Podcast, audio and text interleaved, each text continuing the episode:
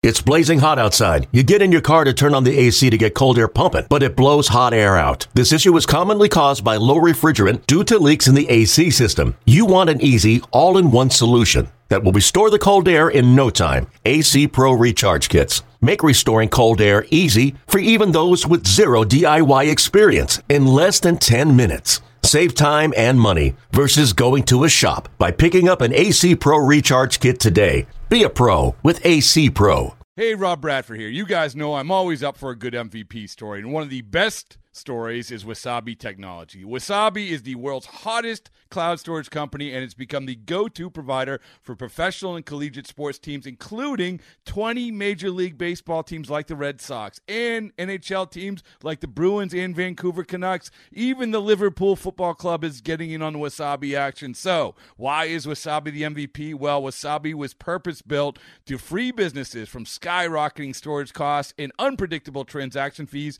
that the Amazons the world are charging. In fact, Wasabi is up to 80% less than those hyperscalers and doesn't charge a cent for businesses to access their data. From Wasabi's AI enabled intelligent media storage, Wasabi Air, to the industry's only cloud storage service with triple protection against cyber criminals, data deletion, and ransomware, Wasabi's taking the lead in driving innovation in data storage and helping sports teams to unleash the power of their data. Wasabi, another Boston based championship team. All right, as far as Senga is concerned, it's a five year, $85 million deal. Assuming the money isn't spread out differently, that adds up to $15 million a season. He has an opt out after year three. What that essentially means is if Kodai Senga is as good as we expect, he's done after three years. This is another short term contract. Now, if he doesn't opt out, that's actually a really bad sign because he's making 15 a year. And as I just laid out, Taijuan Walker is making more. And that's not a knock. Taijuan Walker is a fine pitcher. He's an adequate pitcher. But if Kodai Senga is looking at the market in three years and saying, I can't do better than two years, 30 million, because that's all that's left, that's probably not a good sign for us. So I think you have to look at this contract as yet another short term deal that Billy Eppler has hooked up. It's a three year, uh, 15, $45 million contract. Here are the concerns about Senga, and here's how maybe this needs to be attacked. Kodai Senga has never thrown more than 180 innings in a season. That happened back in 2019. Senga has never made more than 26 starts in a season. That happened in 2016, in which he threw virtually the same amount of innings as he did in 19, about 177. 175 innings, 180 innings nowadays, actually not a bad thing. Like the old benchmark was, can you get me to 200 innings?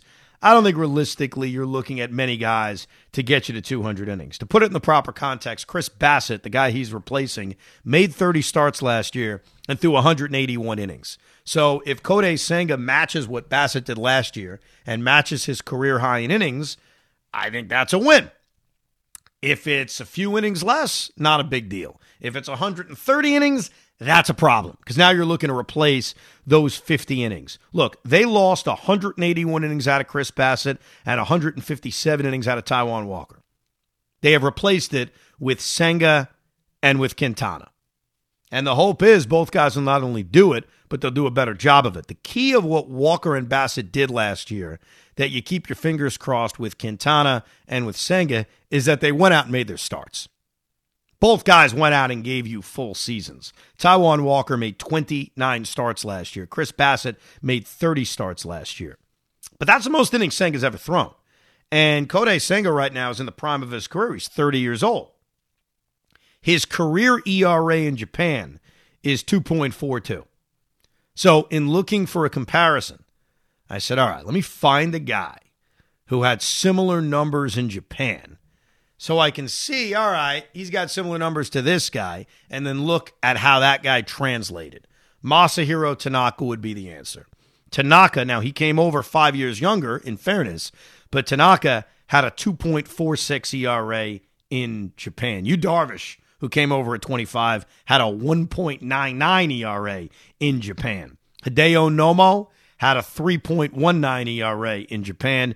Daisuke 306 Hiroki Kuroda, Hiroki Kuroda, I give him credit, was like the same guy in Japan as he was in the majors. Like his numbers never changed. They were basically identical. He was Mr. Consistency. He came over when he was 33 and had a 3.55 ERA. But here's the thing about Senga. I mentioned that's his career ERA. If you look at his numbers last year, you know, the most recent example of Kodai Senga pitching, he had a 1.89 ERA, and he did that in 148 innings and 23 starts. So maybe the best of Kodai Senga is happening right now because this is the prime of his career 29, 30, 31. This is it. So you look at the other guys that have come over. Tanaka ended up with an ERA of 3.7 in the major leagues. So it's pretty high compared to what it was in Japan. But like I mentioned, that first year he was here, he was completely unhittable. And I think turned into a real solid middle towards front end starting pitcher in the U.S. We know how good Yu Darvish has become. Nomo was up and down. Matsuzaka was up and down. Kuroda was really, really solid. There, there's no way to know what Kodai Senga is going to be. But in terms of the innings that I talked about, where he hasn't thrown more than 180 innings, innings in a season and hasn't made more than 26 starts in a season, it furthers the point I brought up to you last week, Pete, that I think they've got to consider, even if it's not for the full season, for part of the season, going with a six man rotation, assuming that they're healthy. It's what Senga would be used to from his days in Japan. It keeps Verlander and Scherzer well rested. So you got three guys, I think, in that rotation that would benefit from it. Quintana, assuming he's healthy, not a big deal. Carrasco's getting a little bit older, so assuming he's still here, that could help. And it allows you a chance to see David Peterson and or Tylor Megill in this rotation. But I think adding Senga to me only furthers the idea that it would make sense to go with a six man rotation. Your thoughts? Well, listen, I mean the you have you still have Carrasco, which I'm still curious to see what they're going to do with Carrasco. I feel like there's a lot of rumblings that they may trade him, uh, which would then cut into your whole six man rotation thing. Even though they still have so much depth, uh, you you talk about saying you talk about his innings. He never really went past 180. Is there any injury history that we know of with with Senga? That's my one concern. Has he had like Tanaka came here and the first thing was, oh, the UCL. He played without ever having Tommy John surgery, but that was always a question. Is there anything like that with Senga that we do know of? I think he had an ankle issue for a while. Like I know he had that. I read about him having an ankle issue, which is not overly concerning. Yeah, we're, because... not gonna, we're never going to ask him to pinch run. right, right. And that oh, any injury you're worried about is always shoulder or arm related. So that was the only thing I ever really saw. A part of it is that it's just different rituals in Japan. Guys pitch once a week. Guys aren't pitching every five days. And, you know, early in the season with a lot of off days, it, it really isn't a big deal because with off days and with rainouts, there are a lot of times throughout a season in which you're not pitching on regular rest. In fact, if you look at the season as a whole, more times than not, you're not pitching on regular rest. Like if you look at a breakdown, I'd have to guess it's almost half and half, where you get the fifth or sixth day of rest as compared to the four days of rest.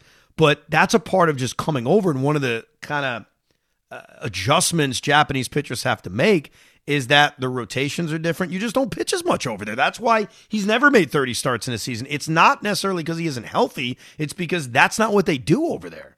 Well, you're also going to have a situation. We got into a lot of like, you know, the fact that the season was so, not, I won't say compacted, but there was a lot of impact with weather delay, uh, with rain and stuff like that, and then we had a bunch of double headers that were thrown in there, and that's where you kind of like how how are we going to make this work? Which is where the six six man rotation actually comes in handy. You know what I mean? So like rather than having people on short rest, yeah, you're able to be to stretch that that rotation out so much. I'm not opposed to it. The more I think about it, the more we talk about it, I'm really into it. Again, I think Joey Lucchesi, personally speaking, is going to some, be somebody that's going to come and step up into this rotation and be a main. He's going to be sort of what you kind of want David Peterson to be, what Tylor Megill did for a moment, what Walker kind of did. I don't know if he's going to eat as many innings, but I think his stuff is going to play in that rotation more. Yeah, that's another option. That's another reason for it because assuming health, and I know you can because guys are going to get hurt as much as we fear it. And it's funny, the Mets last year, you think of DeGrom and you think of Scherzer, but the rest of the rotation was healthy. You know, Carlos Carrasco missed a couple of turns, not a big deal. Taijuan Walker was mostly healthy. Chris Bass was mostly healthy. So 60% of that rotation essentially went out every five days and started. It was the top end guys in DeGrom and Scherzer who missed extended period of time. But you mentioned Lucchesi, David Peterson, Tylor Megill. Not as much Elieser Hernandez, but he's yet another option. Jose Butto, again, another option. They have a lot of guys, and it's going to be important over the next couple of years to develop some arms. The guy who I think who has the biggest upside is David Peterson. To you, it's Joey Lucchesi. All right, well, let's see what they have. You know, that's that's the bottom line. Let's just see what these guys are. And I also think it'll just make it easier for a guy like Kodai Senga to get used to this when he'll make starts on the fifth day. Like it's going to happen but maybe it doesn't happen on a really consistent basis. And I do think it benefits Verlander and it benefits Scherzer. By the way, when the announcement's made or you find out, did you have raw excitement about the Senga signing or was it very matter of fact for you? Okay, picture this. It's Friday afternoon when a thought hits you. I can spend another weekend doing the same old whatever, or I can hop into my all new Hyundai Santa Fe and hit the road. With available H-Track all-wheel drive and three-row seating, my whole family can head deep into the wild. Conquer the weekend in the all-new Hyundai Santa Fe. Visit HyundaiUSA.com or call 562 for more details. Hyundai, there's joy in every journey.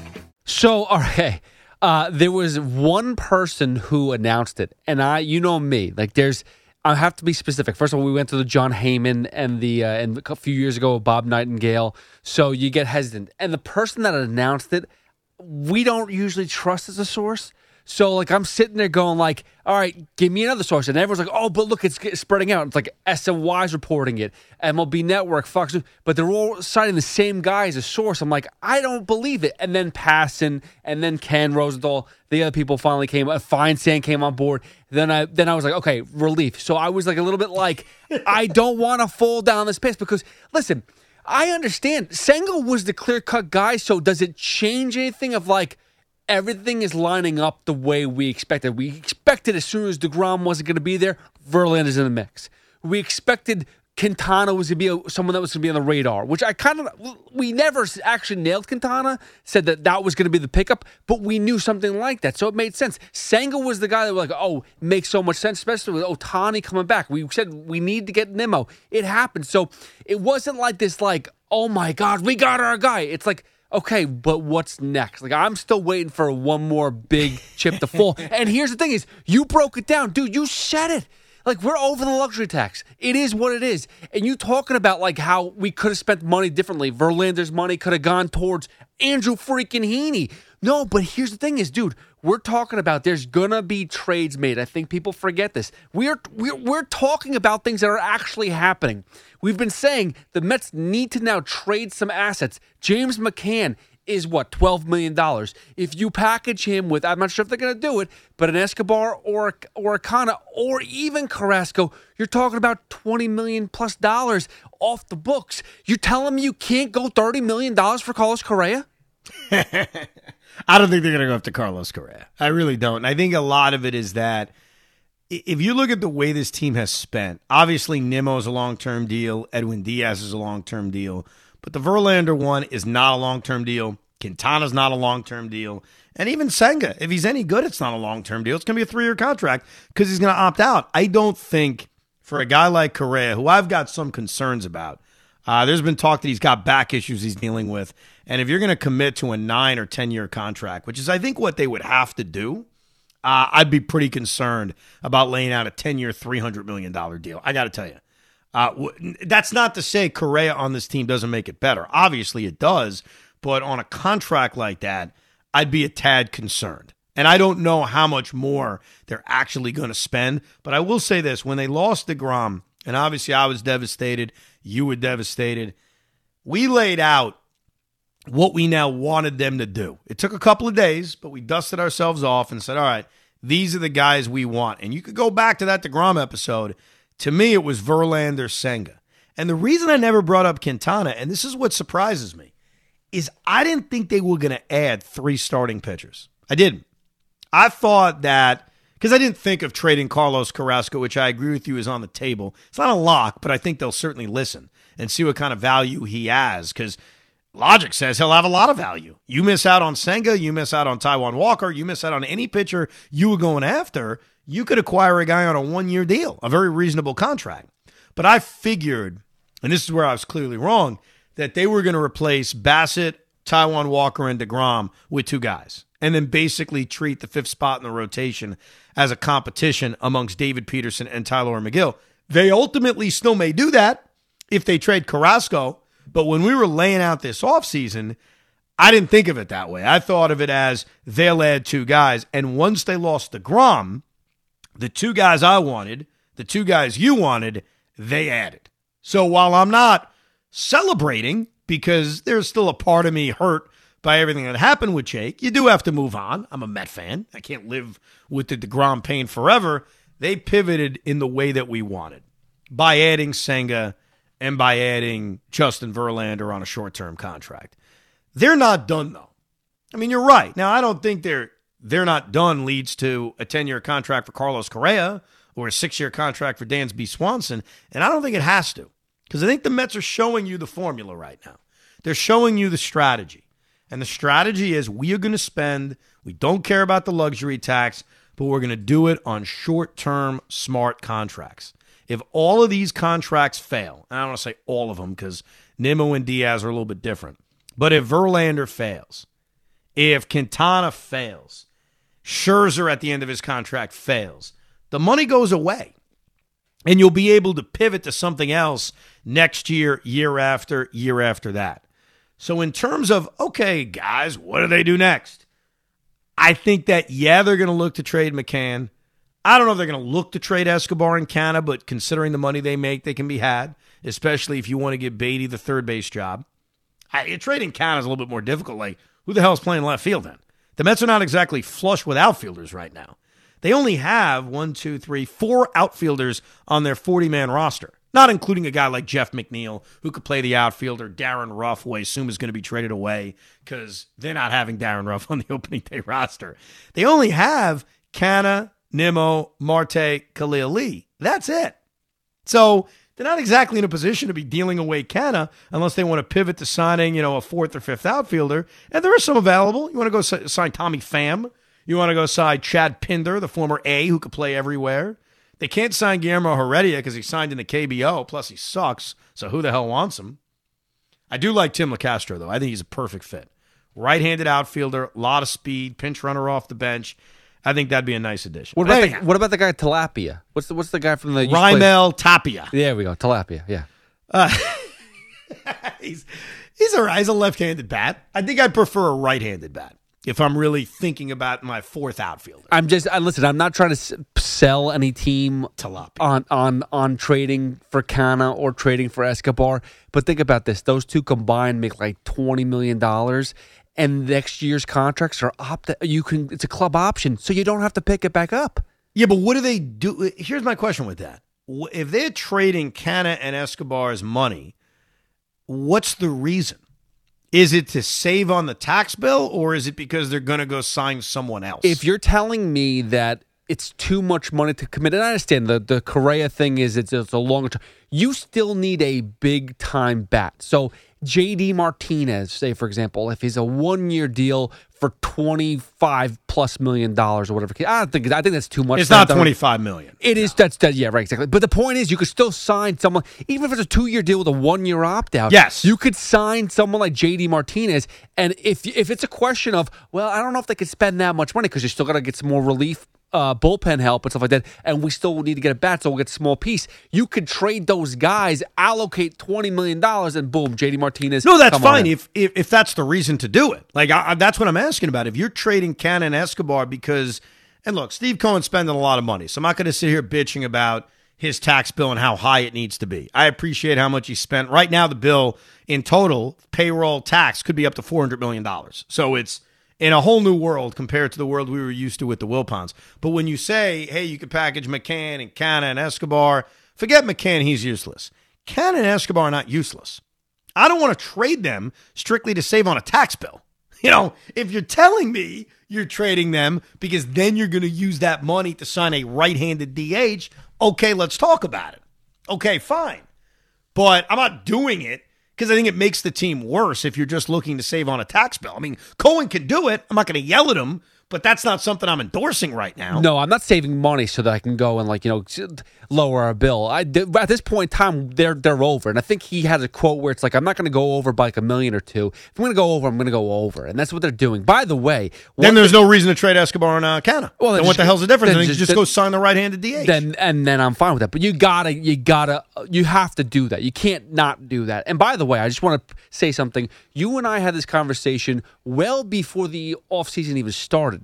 I looked at you and said, "We need to do this, that, the other thing." And you go, "The the payroll is going to be over three hundred fifty million dollars." I said, "Yes," and that's what it should be. We had that conversation a thousand times off there. So I'm happy that our owner has realized that in this year, particularly, he had to make this move to go over and make and have a payroll of three hundred fifty million dollars. It had to happen. Right. And, and like I said, it could have been higher if he retained his guys. Like Chris Bassitt's going to make more money than Kodai Senga, and Taijuan Walker is making more money than Jose Quintana. So this bill, which is incredibly high, to retain, retain a bunch of guys, or at least retain spots, the, the number three spot in a rotation, number five spot in the rotation, they've actually saved compared to bringing just Chris Bassitt back and Taijuan Walker back. I they're they're look. It's December. It's the middle of December. I mean, there there's going to be other moves, whether it's trades, whether it's a right-handed DH. I agree with you with the bullpen, but right now, so far, I'm happy. That'd be my answer. So far, I'm happy with what's going on. Disappointed about the Jake stuff, but I think they pivoted in the right way. The rotation has a chance to be elite. Their bullpen has a really good one-two punch at the end now with David Robertson and Edwin Diaz, and I love the deal for Brooks Raley. I think it's an underrated kind of trade. And look, the lineup impact is going to be about Alvarez and Beatty. That's where the lineup needs to get better. It's not as if the Mets are running back the exact same lineup with no reinforcements. It's easy to think that, assuming they don't make another move for a bat. They're adding guys who barely played last year in Brett Baty and Francisco Alvarez.